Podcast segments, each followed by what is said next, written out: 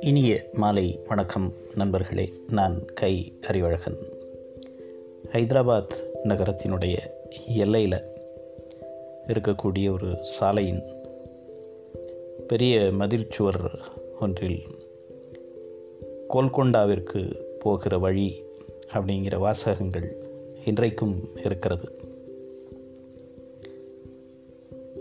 அமைதி அல்லது அழிவுக்கான ஒரு பாதை என்று அந்த இடத்துல எழுதியிருந்தால் கூட அது சரியாக பொருந்தி இருக்கும் ஆளரவற்ற அந்த பாதையில் நிறைய சிதிலமடைந்த மசூதிகள் இன்றைக்கு காணப்படுகிறது. அந்த மசூதிகள் மேலே இருக்கக்கூடிய மினாரட்டுகள் அப்படின்னு அழைக்கப்படக்கூடிய மாடங்கள் உடைந்து சாய்ந்து கிடக்கிறத வந்து இன்றைக்கும் நம்மளால் பார்க்க முடியும். ஒரு பெரிய தரிசு நிலம் அந்த தரிசு நிலங்களுக்கு நடுவில் பல்வேறு வடிவங்களில் இருக்கக்கூடிய இயற்கையான கற்பாறைகள் நிறைந்த இடம்தான் இந்த கோல்கண்டா. அது பாறைகளினுடைய வடிவம் வந்து ஒரு வியப்பளிக்கக்கூடிய ஏதோ நாம் வந்து பூமியில் வேற ஒரு இடத்திற்கு இது வரைக்கும் பார்க்காத ஒரு இடத்திற்கு வந்திருக்கிறோம் அப்படிங்கிற மாதிரியான ஒரு தோற்றத்தை கொடுக்கக்கூடியது. இந்த ஹைதராபாத்தினுடைய பாதையிலிருந்து ஏறத்தாழ ஒரு அரை மணி நேரம் பயணம் செஞ்சால் ஒரு ஏரி அந்த ஏரிக்கு பின்புறமாக இருக்கக்கூடிய ஒரு பெரிய இடம்தான் இந்தியாவினுடைய அற்புத நகரம் அப்படின்னு அழைக்கப்பட்ட கோல்கொண்டா. மனிதனால் நிர்மாணிக்கப்பட்ட அந்த நகரங்கள் அரண்மனைகள் கோட்டை கொத்தளங்கள் இது எல்லாமே அழிந்து போன நிலையிலும் கூட எவ்வளவு பிரம்மாண்டமானதாக இருக்கும் அப்படிங்கிறது கோல்கொண்டாவை பார்த்த பிறகு புரிந்து கொள்ளக்கூடியதாக இருக்கும் அந்த நகரத்தை சுற்றி இருக்கக்கூடிய ஒரு கோட்டை. அந்த கோட்டையினுடைய மதில் சுவர்கள் வந்து கிட்டத்தட்ட முப்பத்தஞ்சு அடி உயரம் கொண்டவை. நிறைய சிதைந்து போன உடைந்து போன மதில் சுவர் அது. அந்த மதில் சுவர்லேயே பார்த்திங்கன்னா அங்கங்கே வந்து நிறைய சாளரங்கள் கண்காணிப்பு கோபுரங்கள் மாதிரியான அமைப்புகள் இது எல்லாமே கட்டப்பட்டிருக்கிறது. அந்த கோட்டைக்குள்ளே இன்னொரு கோட்டை உண்டு. அது ஒரு கோபுரம் மாதிரி. ஒரு பெரிய குன்றை பயன்படுத்தி கட்டப்பட்ட கோபுரம் மாதிரி அது. இந்த பகுதி முழுவதுமே சின்ன சின்ன குன்றுகள் நிறைந்து இயற்கையாகவே அந்த பாறை அமைப்புகள் இருக்கக்கூடிய ஒரு இடம். இந்த சின்ன சின்ன குன்றுகளை எல்லாம் இணைக்கிற மாதிரியான ஒரு மதில் சுவர் தான் அதை சுற்றி கட்டப்பட்டிருக்கிறது. கோல்கண்டா கோட்டையினுடைய இந்த பிரம்மாண்டமான கதவுகள் அதை திறக்கிறதுக்கு வந்து நிறைய மனிதர்கள் ஒன்று திரண்டு செயல்பட வேண்டிய ஒரு சூழல் இருந்திருக்கிறது. அந்த கோட்டை கதவுகளினுடைய முன்புறம் வந்து கூரான இரும்பு ஈட்டிகள் பொருத்தப்பட்டிருக்கிறது. யானைகளை கொண்டு போர் தொடுக்கக்கூடிய எதிரிகளிடமிருந்து தற்காத்து கொள்வதற்காக அமைக்கப்பட்ட ஒரு வாயில் அது. இன்றைக்கு வந்து அந்த கோட்டையின் உள்ளே இருக்கக்கூடிய பரப்பு முழுவதுமே ரொம்ப அமைதியாக ஒரு நிசப்தமான ஒரு சூழலை கொண்டதாக இருக்கிறது. அழிந்து போன ஒரு நகரம் அதனுடைய அந்த நுழைவாயில்களில் வந்து பீரங்கி குண்டுகள் கற்கள் உலோக குண்டுகள். அது எல்லாமே ஒரு காலத்தில் வந்து நிறைந்து கிடந்ததாக வரலாறு சொல்லுகிறது. நிஜாம் அரசர்கள் அவர்களுடைய அந்த காவல் வீரர்களால் பாதுகாக்கப்பட்ட ஒரு பகுதியாக நீண்ட காலம் இருந்திருக்கக்கூடிய ஒரு பகுதி. இன்றைக்கும் அதையெல்லாம் வந்து நம்ம பார்க்கணும் அப்படின்னா ஒரு முறையான அனுமதி சீட்டெல்லாம் வாங்கி அதுக்கு பிறகு தான் உள்ளே போக முடியும். கோட்டையினுடைய அந்த மதில் சுவர்கள் அமைக்கப்பட்டிருக்கக்கூடிய மிகப்பெரிய கதவுகளைப் போலவே உட்புற நுழைவாயில் கதவுகளும் வந்து ரொம்ப பெரிய ஈட்டிகளால்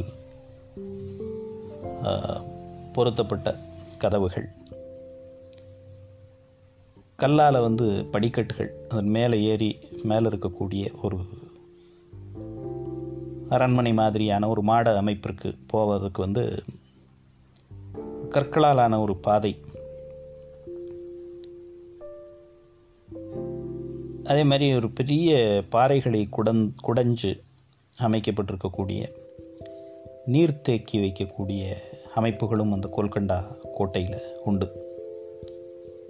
எதிரி படை வீரர்கள் சுற்றி வளைத்து கோட்டையை முற்றுகையிடும்போது வெளியில் போக முடியாத ஒரு சூழலில் ஏற்படக்கூடிய அந்த தண்ணீர் பற்றாக்குறையை ஈடுகட்டுவதற்காக இந்த பாறையை வந்து பெரிய நீர்த்தேக்கங்கள் மாதிரி குடைந்து அதில் வந்து நீரை தேக்கி வைத்திருக்கிறார்கள் நிஜாம் மன்னர்கள். தட்பவெட்ப நிலை வந்து மாறி போனதுனால இன்றைக்கு வந்து அது வெறும் ஒரு காட்சி நகரமாக காணப்பட்டாலும் ஒரு காலத்தில் வந்து அது வைடூரியங்களுக்கு பெயர் பண் பெயர் பெற்ற ஒரு நகரமாக இருந்திருக்கிறது. வைடூரியங்கள் அங்கெங்கே இருந்து வே வெவ்வேறு இடங்கள்லேருந்து கொள்ளையடிக்கப்பட்ட வைடூரியங்களாக இருந்தாலும் சரி அங்கேயே கிடைக்கக்கூடிய வைடூரியங்களாக இருந்தாலும் சரி அதையெல்லாம் வந்து பாதுகாக்கக்கூடிய ஒரு பெரிய கோட்டையாக அது வந்து இருந்திருக்கு. ஆயிரம் ஆண்டுகளுக்கு முன்னால் மகவுதி அப்படிங்கிற அரேபிய எழுத்தாளர் ஒரு குறிப்புகளில் என்ன சொல்கிறார் அப்படின்னா இங்கே இருக்கக்கூடிய அந்த குகை கோவில்களுக்கு ஆண்டு முழுவதுமே இந்தியாவினுடைய பல பகுதிகளில் இருந்தும் தொடர்ந்து பயணிகள் வந்து கொண்டே இருந்தார்கள். இன்றைக்கு வந்து அந்த ஒரு பாலைவனம் மாதிரி இருக்கக்கூடிய பாதை அதை சுற்றி வந்து வறண்ட ஒரு பிரதேசமாக இருக்கக்கூடியது.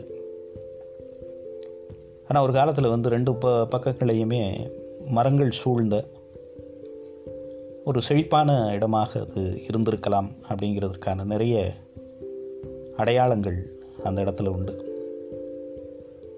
இந்த பகுதி வந்து ஒரு காலத்தில் ரொம்ப பிரபலமாக இருந்த தலாந்தாபாத் அப்படிங்கிற ஒரு நகர்ப்பகுதி.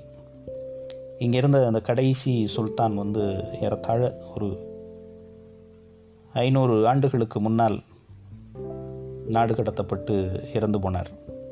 தலாந்தாபாத் அப்படிங்கிறது ஒரு பெரிய மலை ஒரு கோட்டை ஒரு கோயில். இது மூன்றையும் உள்ளடக்கியது.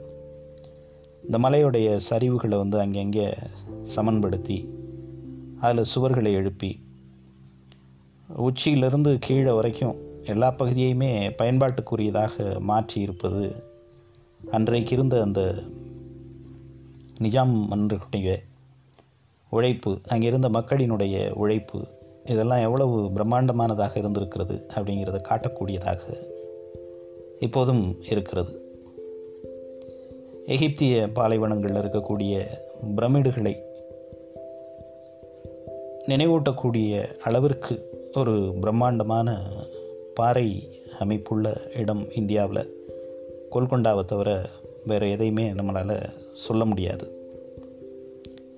அவ்வளவு ஒரு சிறப்பு வாய்ந்த இடமாக அது இருந்திருக்கிறது. ஒரு ஐநூறு அறநூறு மீட்டர்கள் சரிவான பகுதியிலிருந்து இறங்கி அந்த கோட்டை நகரத்தை சுற்றி வெளியில் வந்தோன்னா ஒரு பெரிய அமைதி நிலவக்கூடிய பெரிய வறண்ட பாலை நிலம் போல காற்றினுடைய குரலை மட்டுமே கேட்கக்கூடிய அளவிற்கு அது வந்து அச்சமூட்டக்கூடியதாக இன்றைக்கும் இருக்கிறது. அது மாதிரி நிறைய குகைகள் இந்த தலாந்தாபாத் நகரத்தினுடைய பாறைகளில் உண்டு. ஒன்றொன்றும் வந்து ஒவ்வொரு தலைமுறையினரால் கட்டப்பட்ட மிக நீண்ட இருட்டடைந்த குகைகள். அந்த குகைகளினுடைய வெளிப்புறத்தை பார்த்தா ஒரு பெரிய திமிங்கிலத்தினுடைய முதுகை போல உணரக்கூடிய ஒரு சூழல் இன்றைக்கும் அங்கே நிலவுகிறது. இப்போ வந்து அந்த தலாந்தாபாத் நகரத்தில் வரக்கூடிய சுற்றுலா பயணிகள் அல்லது வந்து அங்கே ஆடு மேய்க்கக்கூடியவர்கள் பக்கத்தில் இருக்கக்கூடிய கிராமங்களில் வசிக்கக்கூடிய சில மனிதர்கள் அப்படின்னு ஆள் நடமாட்டம் இல்லாத ஒரு வறண்ட பாலை நிலம் போலத்தான் அது காட்சியளிக்கிறது. ஆனால் ஒரு காலத்தில் ஒரு மிகப்பெரிய நகரம் எப்போதும் படை வீரர்களால் நிறைந்து வழியக்கூடிய நிசாம் மன்னர்கள் ஓய்வு கொள்ளக்கூடிய ஒரு அற்புதமான நகரமாக தலாந்தாபாத் இருந்திருக்கிறது அப்படிங்கிறதற்கான அடையாளங்கள் இன்றைக்கும் அந்த கோல்கண்டா நகரை சுற்றி காணப்படுகிறது அப்படிங்கிறது ஒரு வியப்பான செய்தி. நன்றி நண்பர்களே. மீண்டும் இன்னொரு பதிவில் நாளை உங்களை சந்திக்கிறேன். வணக்கம்.